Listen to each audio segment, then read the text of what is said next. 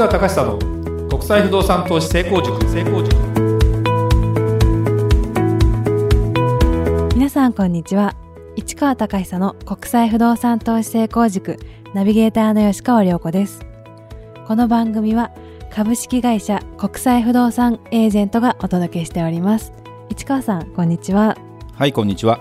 国際不動産エージェント代表の市川隆久ですよこちゃん。はい。さあまた収録ですね。始まりましたね。2018年にもう入りましたね。そうですね。2018年に入ったということはですよ。東京オリンピックっていつ？2020年だよね。はい。だから2年後。にどういうことが想像されますか？東京オリンピックが起きると。これ国際不動産の国際の話だね、そうですようね、ん、そういうことはどういうことが起きるかって想像すると。海外の方がお！日本に素晴らしいたくさんたくさん来る。来るという。ということはですよ。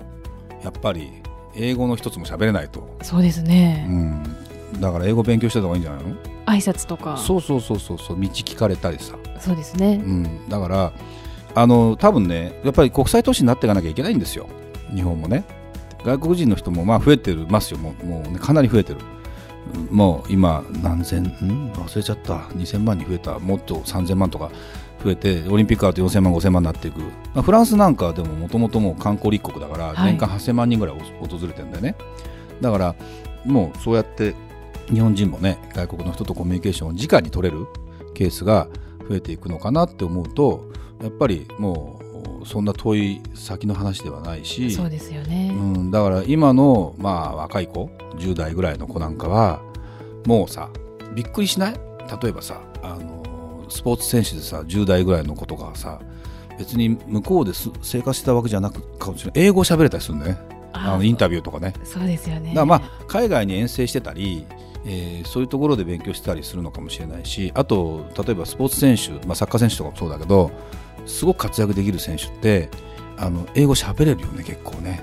だからなかなかあの大したもんだなみたいな感じで多分ねイチローとかあのみんなの前じゃ喋ってないけど絶対英語ペラペラだと思うよあの人。あそうなんですね、うん絶対だって賢いもんみんな結局。あそうですよね。そうそうそうそう。マー君はどうかなと思いながらでもね多分マー君もね英語喋ってると思う。できそうですよね。そうそうそう。だからね物事はねもうそうやってワールドワイドになっていくんだねと思うとねやっぱりね英語かなまずは、うん、そうですね。と思いますね。勉強しましょうね。頑張りましょう。はい。それでは今日の番組始まりです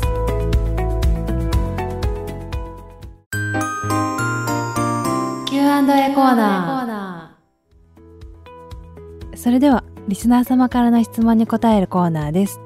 早速今日の質問をご紹介いたします。テキサス州の不動産について教えてくださいという質問ですね。テキサス州の不動産がすごいと聞きました。どんな様子か教えてくださいという。テキサス州ってそもそもどこの国にあるの？アメリカ合衆国の州の一つですはいね、はい、どのあたりにあるの、えー合衆国本土南部にあります、えーメキシコと国境を接しています。これね調べてきたんだね。すごいね。そうですね。あすごいすごいすごい。なんかテキサスってイメージなんかありますか？やっぱりカーボーイですかね。あー。あのまあまずはでもね興味持つことというかこうやって仕事で、えーね、やるからあのや一回やればさ覚えるじゃん。覚えますね。あ忘れることもあるけどね、テキサス・レンジャーズってさ、まあ、ちょっともういなくなっちゃったけどダルビッシュがさあの去年、えーとロサンゼルスの方にドジャースの方に移籍したんだけど本拠地はまだねダラスにいるんですよ。でダルビッシュを見たと。ダルビッシュの奥さんがあの日本のスーパーで買い物したっていう声がありますよとかね。結構有名人らしいけあどね。そうなんですそうねそうそうそう。やっぱりそんなコロコロコロコロみんなでさ日本人ってそんなに移動できないからやっぱそんな感じかもしれないねとにかくね、まあ、これは本当に質問だよね黙ってても今世界中でどこがいいですかって言われてお客さんからテキサスどうですかってやっぱり聞かれるでねなんでかっていうとまあ分かりやすくて不動産の価格が一番、まあ、あの安かったんだけど上がってきてるだから注目があ大きいとでなんでかというと、まあ、人が集まるようなあの政策を取っているというか、まあ、税金安くして、はい。か企業の誘致をしている、まあ、アメリカのアメリカってあのまあ、州によって全然し政策も違うしきあの税金も違うしまあ、国が違うぐらいのあの違いもあるんだけども今もともとだからテキサスっていうのはもう本当にあのカウボーイみたいなも田舎ですよねで砂漠砂漠っていうとちょっとあれだけどそんなにその人が普通にして住む環境かっていうと昔はそうでもなかった。まあそこまで、えー、しなくても人は他のところで住めたっていうところですね、はい、だからそうなんですけどだんだんその不動産の価格が値上がりしたりいろんな会社がこう仕事をする中で移転していったりするっていうのはアメリカまあアメリカだけの特徴じゃないんだけどもまあいろんなそういう人の動きがアメリカっていうのは顕著でその中で一番テキサスっていうのは最も注目されている場所の一つです。でテキサス州の不動産、まあ、テキサス州なんだけども、まあ、具体的な話で言うとねあのカリフォルニアのロサンゼルスにアメリカトヨタが、はい、の本社があったんですよ。でそれがテキサスのダラスの近くにもう移転しました。で、えー、何年か前にもう移転を開始してで移転してきました。というと、まあ、そこの従業員なんかも含めて人がどーっと入ってくる。そうすると自動車メーカーってそれに伴って関連会社もいっぱいあるのでそういう人たちも来るとかですね。であとは税制優遇があるんだろうね。いろんなその会社の本社アメリカの本社の会社とかがいっぱいいっぱい移ってくる、はい、そうすると仕事がある。仕事があるってことは人が増える。人が増えるってことは住宅が足りなくなる。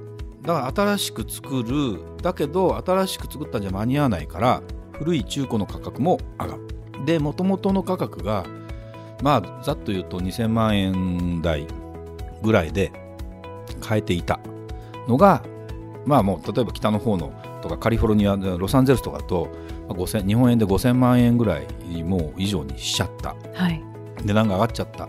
だから、まあ、仕事もあるしテキサスに移り住みましょうというふうに、えー、感じ考えて移転する。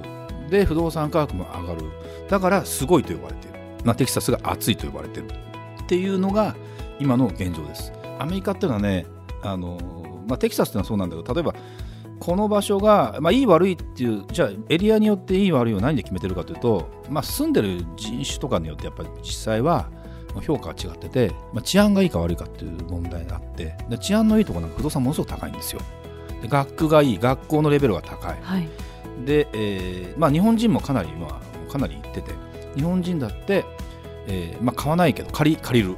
そうすると不動産投資にも見合うような賃料が稼げる。でなおかつ持ってると不動産の価格が上がる。だから人は移ってきてる。っていうような感じなんでテキサスは暑いです。でちなみにね、えー、アメリカの不動産を例えば中古を買って買うとかっていうのって前も話したかもしれないけど日本人にとってみてメリットがいろいろあって。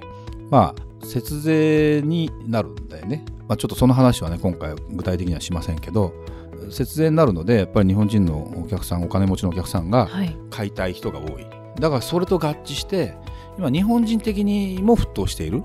でアメリカ人的にも上がりつつある。でもまだまだ上がるんじゃないかと言われている。でもそれがまあ最終いつまで上がるかっていうのはちょっと何とも言えないのでリーマンショックっていうのがまあ、ね、もう今から10年近く前にあったんだけどもその時にもうそんな下がってないんですよでもともとそんな高くなかったから下がりようがなかった。なるほど、うん、その時もどのぐらいだろうな。本当に1000万円台で買えたんじゃないかな。それがもう上がってきている。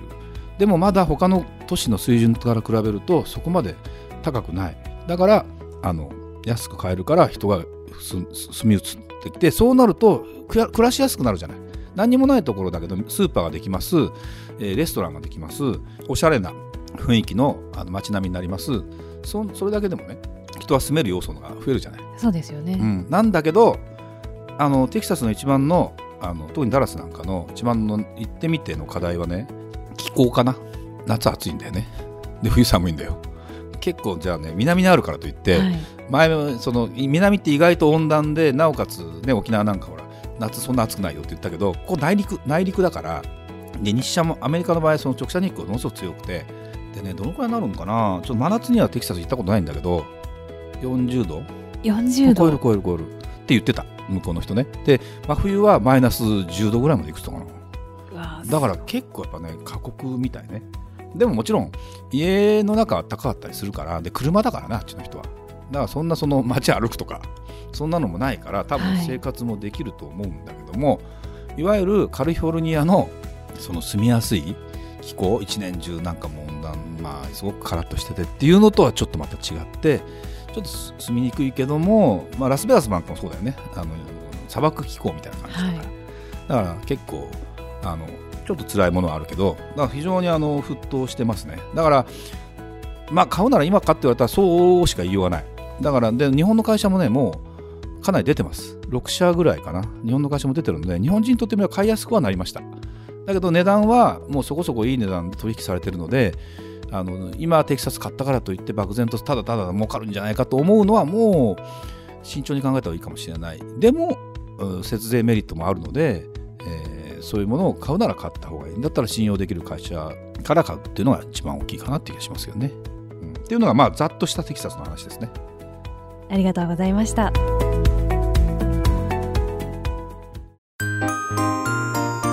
吉川亮子の調べてみました吉川亮子の調べてみましたのコーナーです。このコーナーは私ナビゲーターの吉川亮子が不動産や海外に関することを自分なりにいろいろ調べて皆さんにプチ情報としてご紹介しようというコーナーです。今回もドイツについてご紹介したいと思います。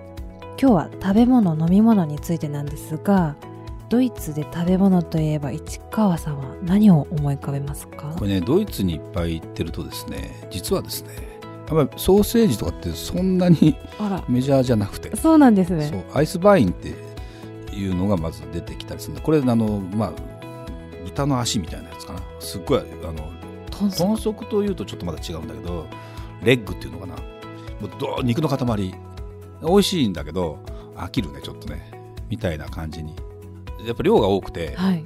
うん体格もいいんだよねドイツ人って。だから日本人からするとええみたいな感じになってで、えーまあ、豚肉だから、まあ、健康的にも全然いいんだけどもあのすごく飽きて。でソーセージってね本当にその観光客的なところに行けばあるけどはい。普通のドイツ料理屋さん行ってもないからね意外あとそうなんですか。これはね意外かもしれないけどね。でも日本人ってソーセージ食べたいとかね言うからソーセージを食べたりするけどこの間ね日本のねドイツ料理屋で食べた方が美味しかったね。あそうなんですか。これがねそんな感じなんでねあのまあざっと言うとドイツ料理って豚肉を、まあ、揚げたり焼いたりえー蒸したりっていう感じのドイツって感じなんでまたイメージが特に工夫してないよね。